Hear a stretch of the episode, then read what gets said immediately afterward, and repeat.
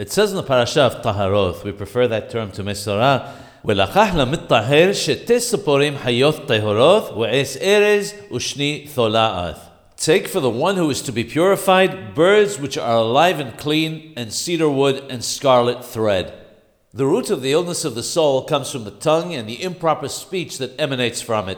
As we know, one of the causes of the disease of sara'at is the sin of lashon hara. Therefore, the primary requirement to cleanse the Mesorah, the one who is afflicted with this disease, is for him to be particular and cautious with his speech.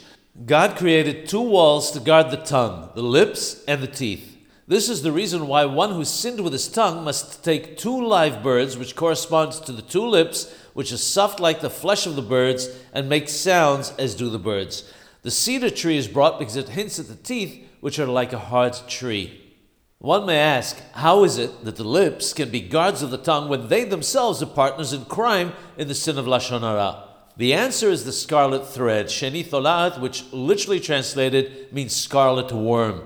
A worm is formed from within a fruit and then spreads to the outside.